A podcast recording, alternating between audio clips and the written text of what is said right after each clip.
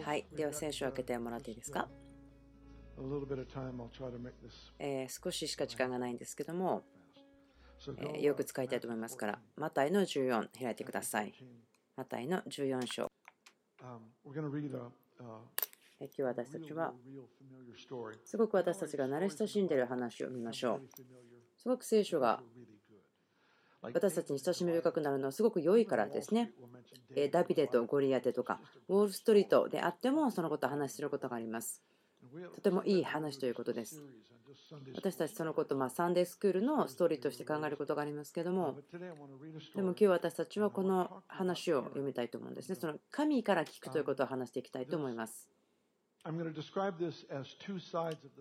その同じコインの裏表ということで話したいんです。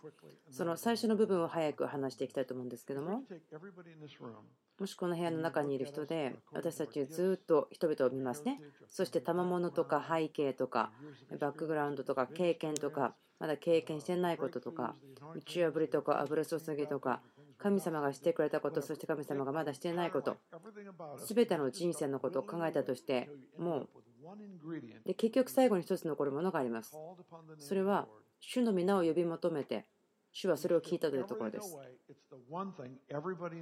この部屋の中の人がそのボーン投げの人たちが共通して持っているものそれはあなたがまた私が主の皆を呼び求めて神よそれを聞かれたということでそのコインの裏側というのは私たちは作られたんですデザインがあります全てのものにデザインがありますけども聞いて全ての人が聞いて認識するために作られているということですけれどもでもそこにその誤解というか欺きを持ってしまうところがありますね。それは神の声を聞くのがすごく難しいと思うことです。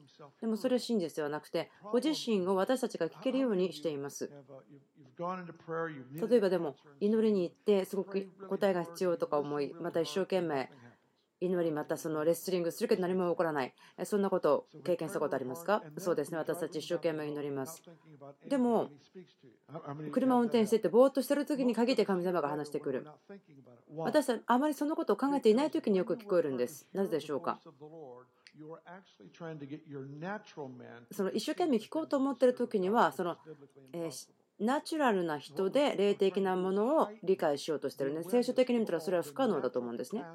その自然のナチュラルな、え許容量それだけではなくてその霊の人が受け取りますから。神様の霊からは、え霊の人が受け取ることができる部分です。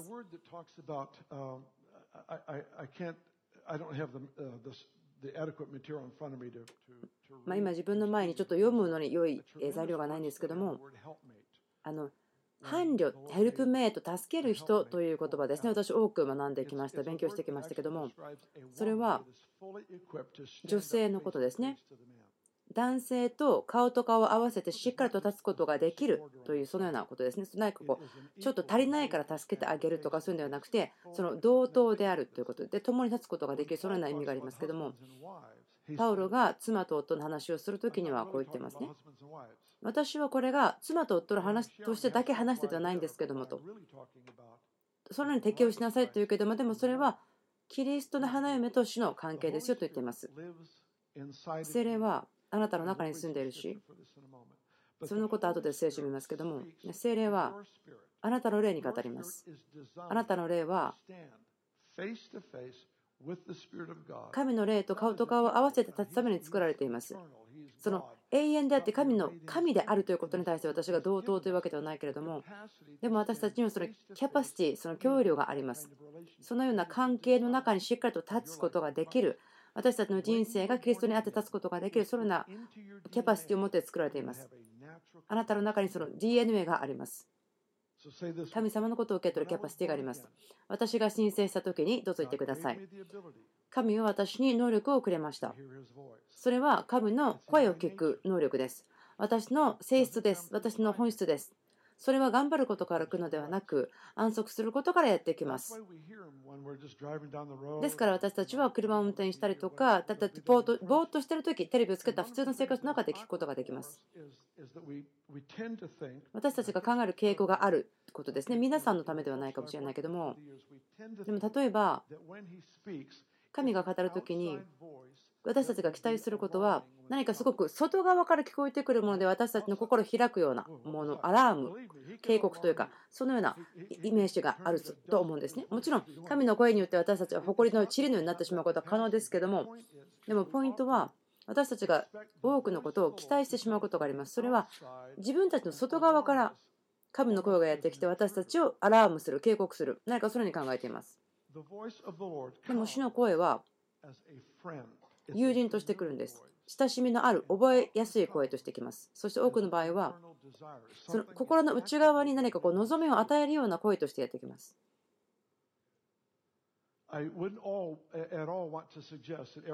別にその全てのあなたが持つアイデアというのは神からだというふうに言ってるのではない、そのように提案しているのではないんですけれども、でも神の声というのは、とてもこう親しみがあるものなんですね。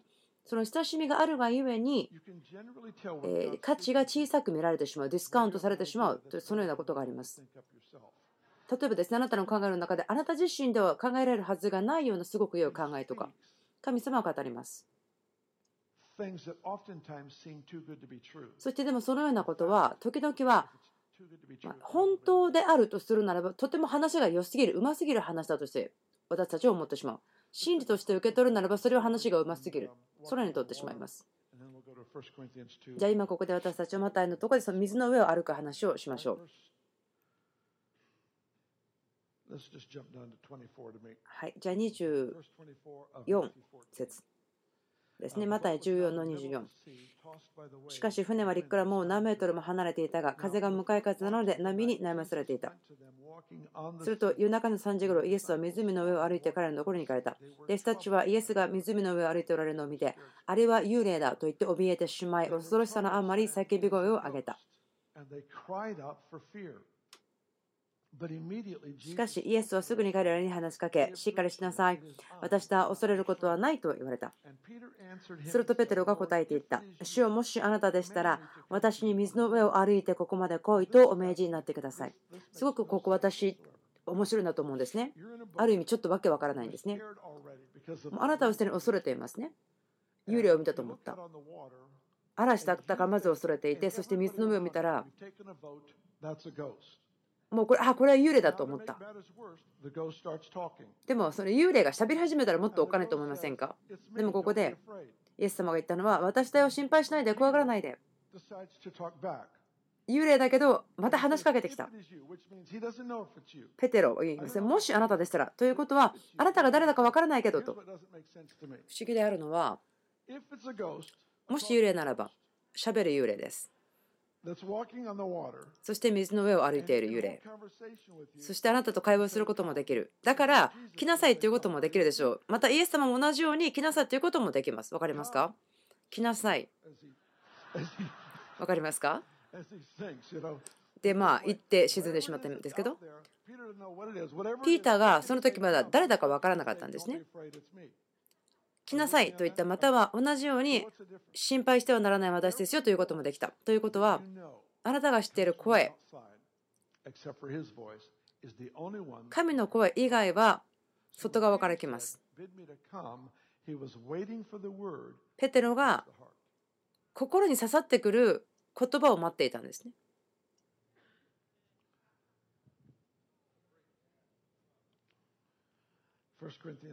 第一コリントの2章。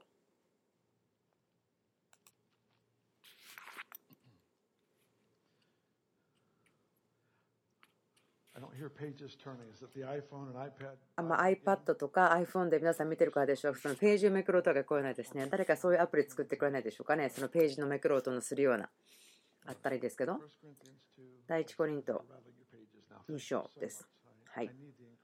ちょっと励ましが必要ですね。今、ページをめくる音が聞こえましたけれども、9節からいきます。素晴らしいところですけども、9節まさしく聖書に書いてある通りです。目が見たことのないもの、耳が聞いたことのないもの、そして人の心に思い浮かんだことのないもの、神を愛する者のために神の備えてくださったものは皆そうである。素晴らしい約束です。でもよくこれは悲しいことにそのお葬式で語られるんですね。その教会がここにこれだけ素晴らしいということは今のためではなくて永遠後のことでなければならないんじゃないかとそのように言っていますけれども。10節神はこれを御霊によって私たちに掲示されたのです。御霊は全てのことを探り神の深みにまで及ばれるからです。これらですね。全てのこと事柄です私たちが祈ることとか期待することとか神様は私たちに示されている。それは精霊によってです。なぜならば御霊は全てのことを探り神の深みにまで及ばれるからですとあります。私、たくさんインターネットを使いまして、いろんなことをサーチするんですけども、Google は素晴らしいあの創作エンジンですけども、でも、ま最終的な創作エンジンというか、それは神様ですね。父の心、父の思いを精霊は探ることができるんですね。素晴らしいリソースです。天のお父さんは、あなたのことを個人として考えていますよ。永遠というところです。何億年も何十億年もの間あなたのことを思いに持っているんです。この時まで神は待ってましたよ。神様のあなたへの計画。それはあなたがよく生きるためです。あなたの災難とかするためではありません。神の心は豊かで本当に豪華なことですね。素晴らしい大きなことなんです。あなたの目が見たこともない、また以前に聞いたこともないようなこと、あなたの心に思い浮かんだこともないようなこと、神があなたのために備えていることと。だから精霊を与えてくれました。私たちの中に精霊様が与えられています。それはその慰めのしまたたちを教え導くためです。そしてまた力を与えるためですけども、そのリストがありますけども、素晴らしいです。そしてここにいるのは、あなたに与えられたもの、父によってあなたに与えられたものを精霊が証しするためですね、示すためです。このコンセプト、考え方に対してイエスはヨハネ16でこう話しています。私は多くのことあなたに話すことがありますけれども、でもあなたは今それらを理解することができない。これだけの大きさ、重さを受け取ることができるそのキャパシティ、この全ての私の心になることあなたに話してもあなたは分からないでしょう。ですから、まず神は私たちの内側に働き、私たちがこの重いもの、重要なものを、神様が作った素晴らしいものを受け取るにふさわしい教理を作ってくれます。信仰は聞くことから来ます。そ神の言葉を聞くことから来ます。その言葉のみを聞くことによって信仰が来る。もしそう書いてあるならば、聖書箇所だけをどんどんどんどん書いていれば素晴らしい信仰があると思います。そうではなくて、ちょっと待っててくださいね。信仰は聞くことから来ますと。聞くというその能力、そしてそれは言葉から来ますということです。あなたがこの本、聖書と関わり方、関わる方、これは聞くというような神様が私たちに与えているそのキャパシティを成長させます。あなたがボーン投げした時に神はあなたに語ります。神があなたに語った時に信仰が作られます。あなたが入あなたが応答した時に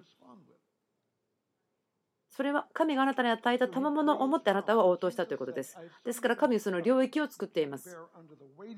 そのどれだけあなたが話しても受け取ることができない。私の心の中にあるものを全部話してもらったら受けることができない。だから精霊を送りましょうと。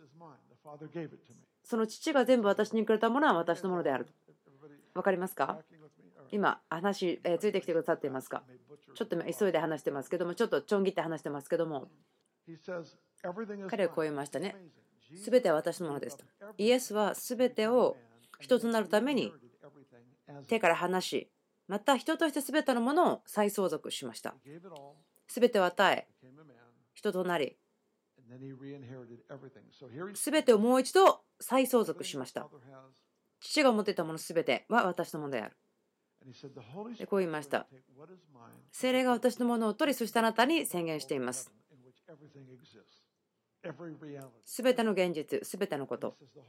それは精霊が私のものを取り、彼があなたに宣言しますよ。ということは、精霊があなたに話すたびに、それはこのリソース、イエス様のアカウントからあなたのアカウントに移しているということです。神の世界のリアリティが私の人生に入ってくるということです。ということは、パウロはここでテーマとして見ていってますね。聖霊様があなたに与えられているのは、あなたはこれはもう自分自身で考えていることではないですよということ自分だけで考えられるキャパシティではないでしょうねということです。でも精霊が私のところから取ってあなたの中で語っているということです。その新しくされた思いということを覚えていますか？もう人が見ることができないものを見ることができる。普段だったら考えることができないことを考えることができる。宗教は人間的なその、え理論的なことで満足するんです。しかし御国は私たちが見ることができないけれども見える全てのものよりもその優勢なもの優れたものということに立っています。ですからいいですか？前に進みましょうか。11節一体人の心のことはその人のうちにある霊の他に誰がしていることでしょう?同じように神の御心のことは神の御霊の他には誰も知りません。ところで私たちはこの世の霊を受けたのではなく神の御霊を受けました。なぜですか？それは恵みによって神から私たちに賜ったものを私たちが知るためです。精霊が与えられたのはそれは私たちが知るためですねあなたに与えられた、あなたに相続として与えられた見えない領域を見ることができるためです。受け取ることができるためです。9節ですね。ここよくお葬式で使われていますけども、でもでも10節神はこれを御霊によって私たちに掲示されたということです。いつも探すということが現在進行形であるということです。将来のことだけではありません。今でも開かれていますということです。私、人々がよく聞くのを聞くんですね。あのあもう早く神様の声天国に行きたいなそう思うかもしれないけどでも私はこれを聞くとなんでと思うんです。神様が言うこと言葉がないんじゃないと思うことはすごく難しいことですよね。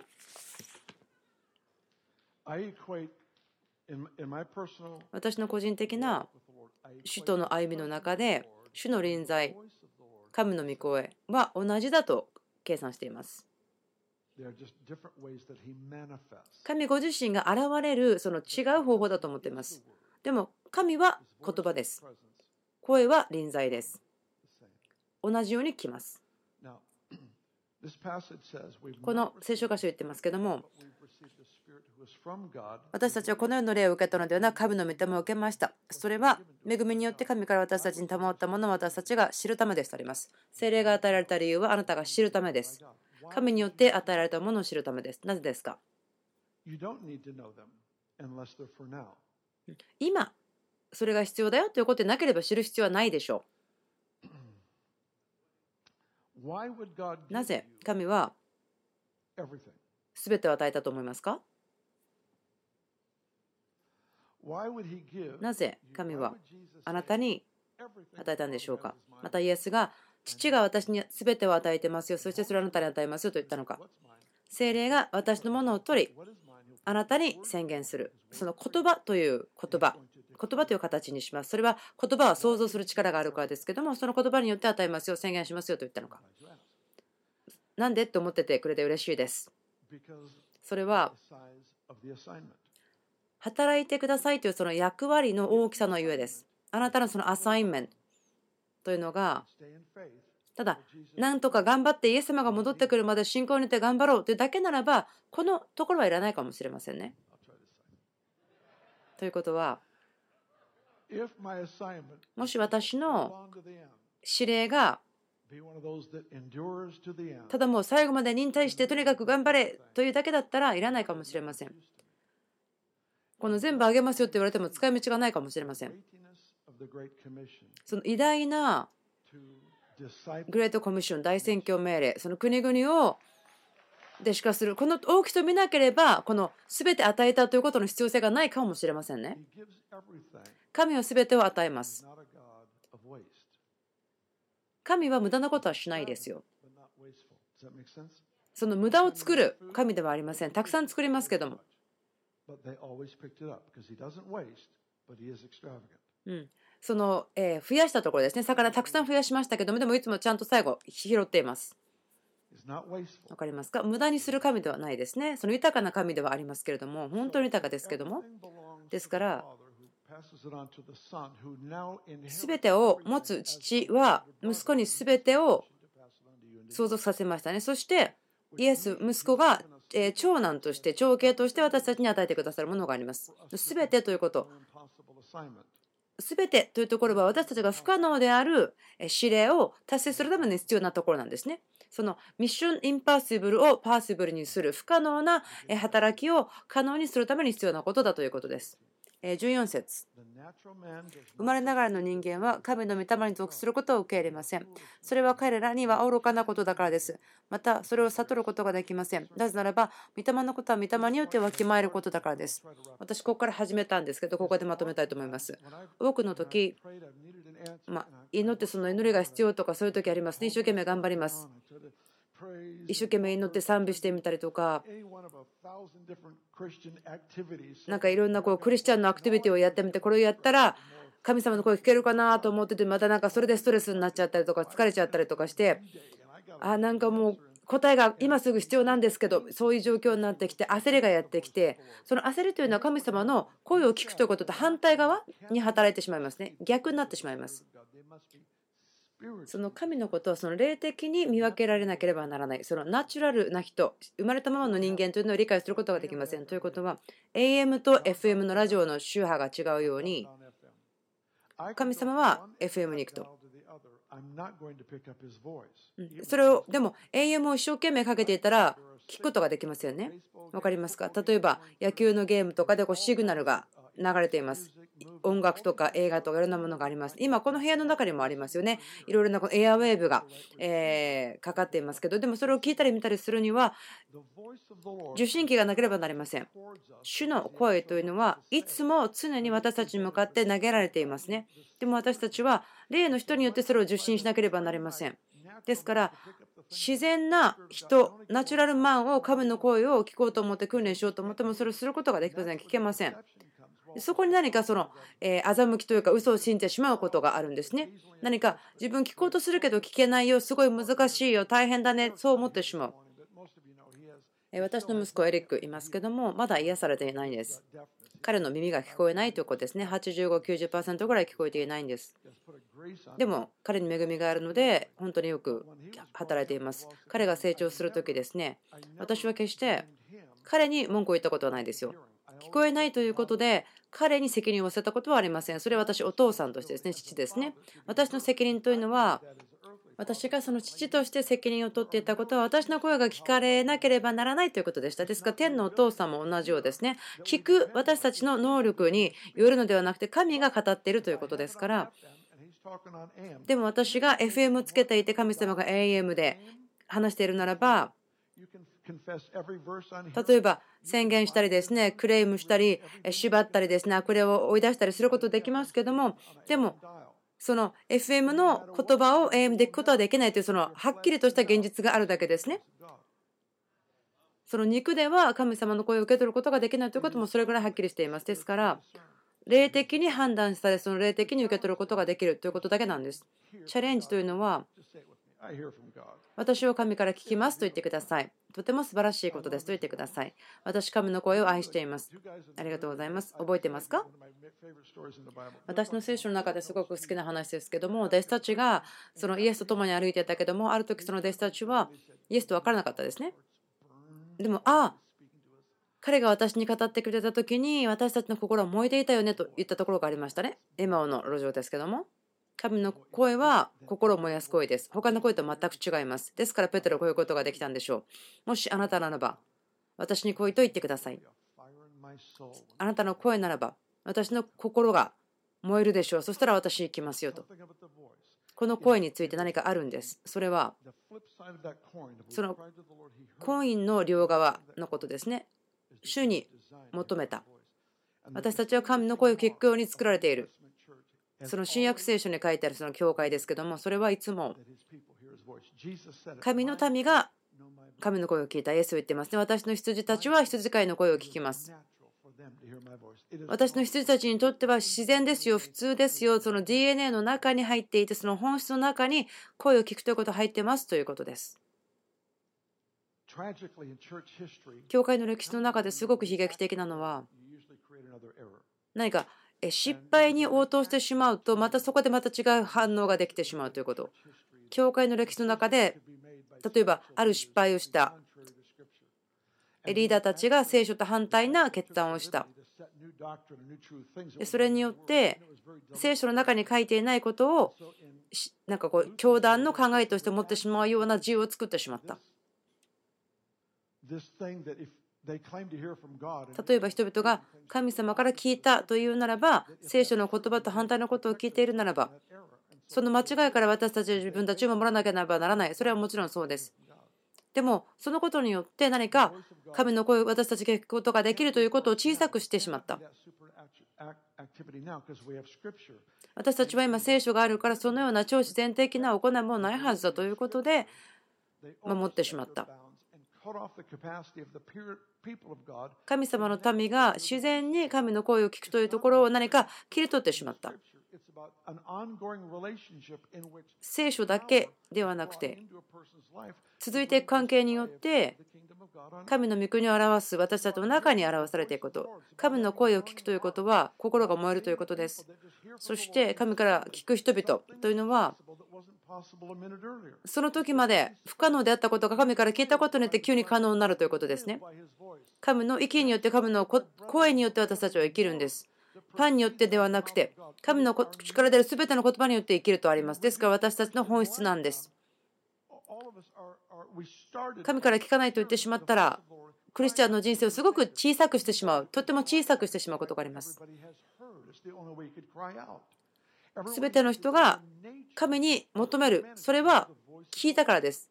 人は神の声を聞くという本質があります。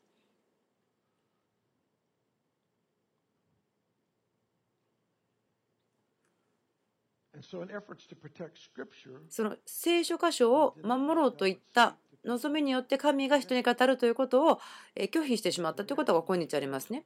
それは失敗をしたということに対して反応してしまったこと。それによってまた新しい失敗ができて何か聖書を読むということが知性を用いてただ読みますよ。なんかそれだけになってしまったところもあるでしょう。私主の御言葉大好きです。私読みます。言葉が語ってくれるまで読むんです。ということは2つのことを通して多くのことが一番多く起こっています。礼拝です。神の臨在にいること。神様が私たちにくれたその特権ですね。神が私たちに対して私たちが神に仕えることができるというその特権をくれたということ、それを使っていますけれども。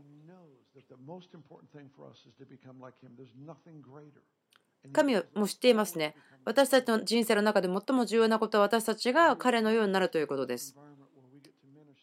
私たちが神に仕えることができるそのような、え環境を作ってくれます。それが私たちにとって最善だからです。そしてまた御言葉を読むということ、それは語るんです。どういう意味ですかと思うかもしれません。私、その聖書箇所を読んだ時に私の心が飛び出すようなジャンプするような感じがします。私が知ってるのは聖書を読んでる時に、あ、ここにはその金鉱がある。そのゴールドマインがあるけれども、金塊がまだどこにあるのかは分かんないけど、そこにあるのは分かる。何かそのようなところに立ってる感じです。ですから、そこに自分がそこにとどまるんです。なぜならば神を語っているから、そして私たちにその招待状を私たちに送っています。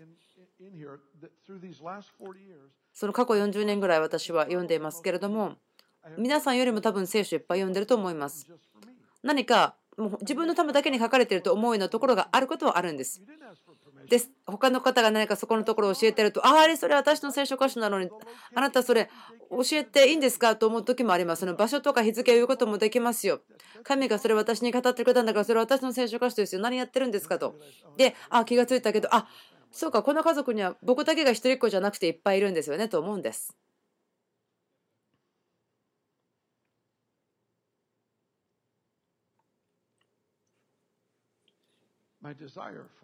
私が皆さんに願っていることがありますの。礼拝をするものとして。例えば3つのことがあるかもしれません。礼拝をする人臨在を見分けること分かること。そして神の御言葉の中に入っている人たち読むこと。それは神から聞くというその能力そのキャパシティを広げていきます。そして聖書箇所を読む時に神そこから語ります。でもう一つは私たちの頭を何かこの働きの中に置くということでしょうか。神がそこで現れなければ私たちは失敗してしまうということ。これらの領域は神の言葉ということ、神の声ということを私に大きく教えました。その聞こうと思って頑張ってしまうと私がしていることはその FM のところをラジオのところを端から端に一生懸命動かしてショーファーを吹いて油注いでフラッグやってとかですねクリスチャンのできること全部やれるようなことするんですけど神様から聞くということの助けには全然なってないということです。私にはその霊の人がいるしいつも聞いてるんですということを受け取るんですね。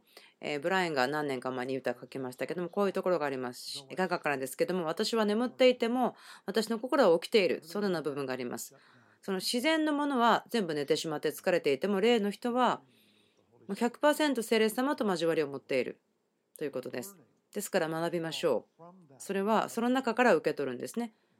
神様がもうそのように作っていますからその声を聞いて分かることができるとそのように作っています。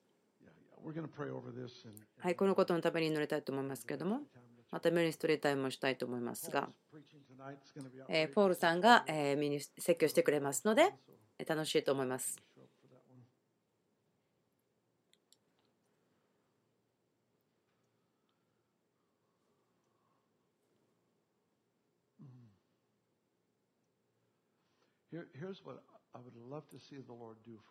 私たちのために主がやってくださるそれを見たいことがあります。それは私たちの霊の人を認識するの神様が助けてくださるのを見たいと思うんですね。そのウィグルスワースさん見かけは小さかったんですけどもこう言ったんですね。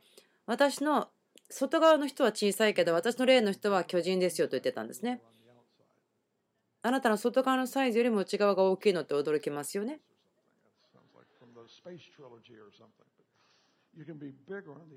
内側の方が大きいんですね外側よりも。私の皆さんへの祈りはこうですね。主をどうぞ助けてください。霊の人。が分かりますように。神様が主の前で顔と顔を合わせてコミュニオンをしまたその命の交換をする。そして私たちはあなたが私たちに仕えてくださったから生きている。そのことが分かるように。しっかりと分かるように。この部屋の中の人が分かるように。神の主の声に繊細であるように。私たちあなたの言葉を愛します。言葉の中で通して私たちに語ってくださること、私たちの思いを通り越して語ってくださる言葉、不可能であったことが可能になっていくこと、私たちを告げて礼拝することができますように、その繊細さをもっと持つことができますように助けてください。そのことを感謝しますよ。今日は良い日でした。それはコミュニオンの後に誰かがやってきてくれて、そして救われるためには誰に話したらいいんですか？と来たんです。それはすごく自分にとって良い日でした。あメリーさん、あなたがどこにいるか分からないけど、神様の祝福がありますように。あポールさん、どうぞ来てください。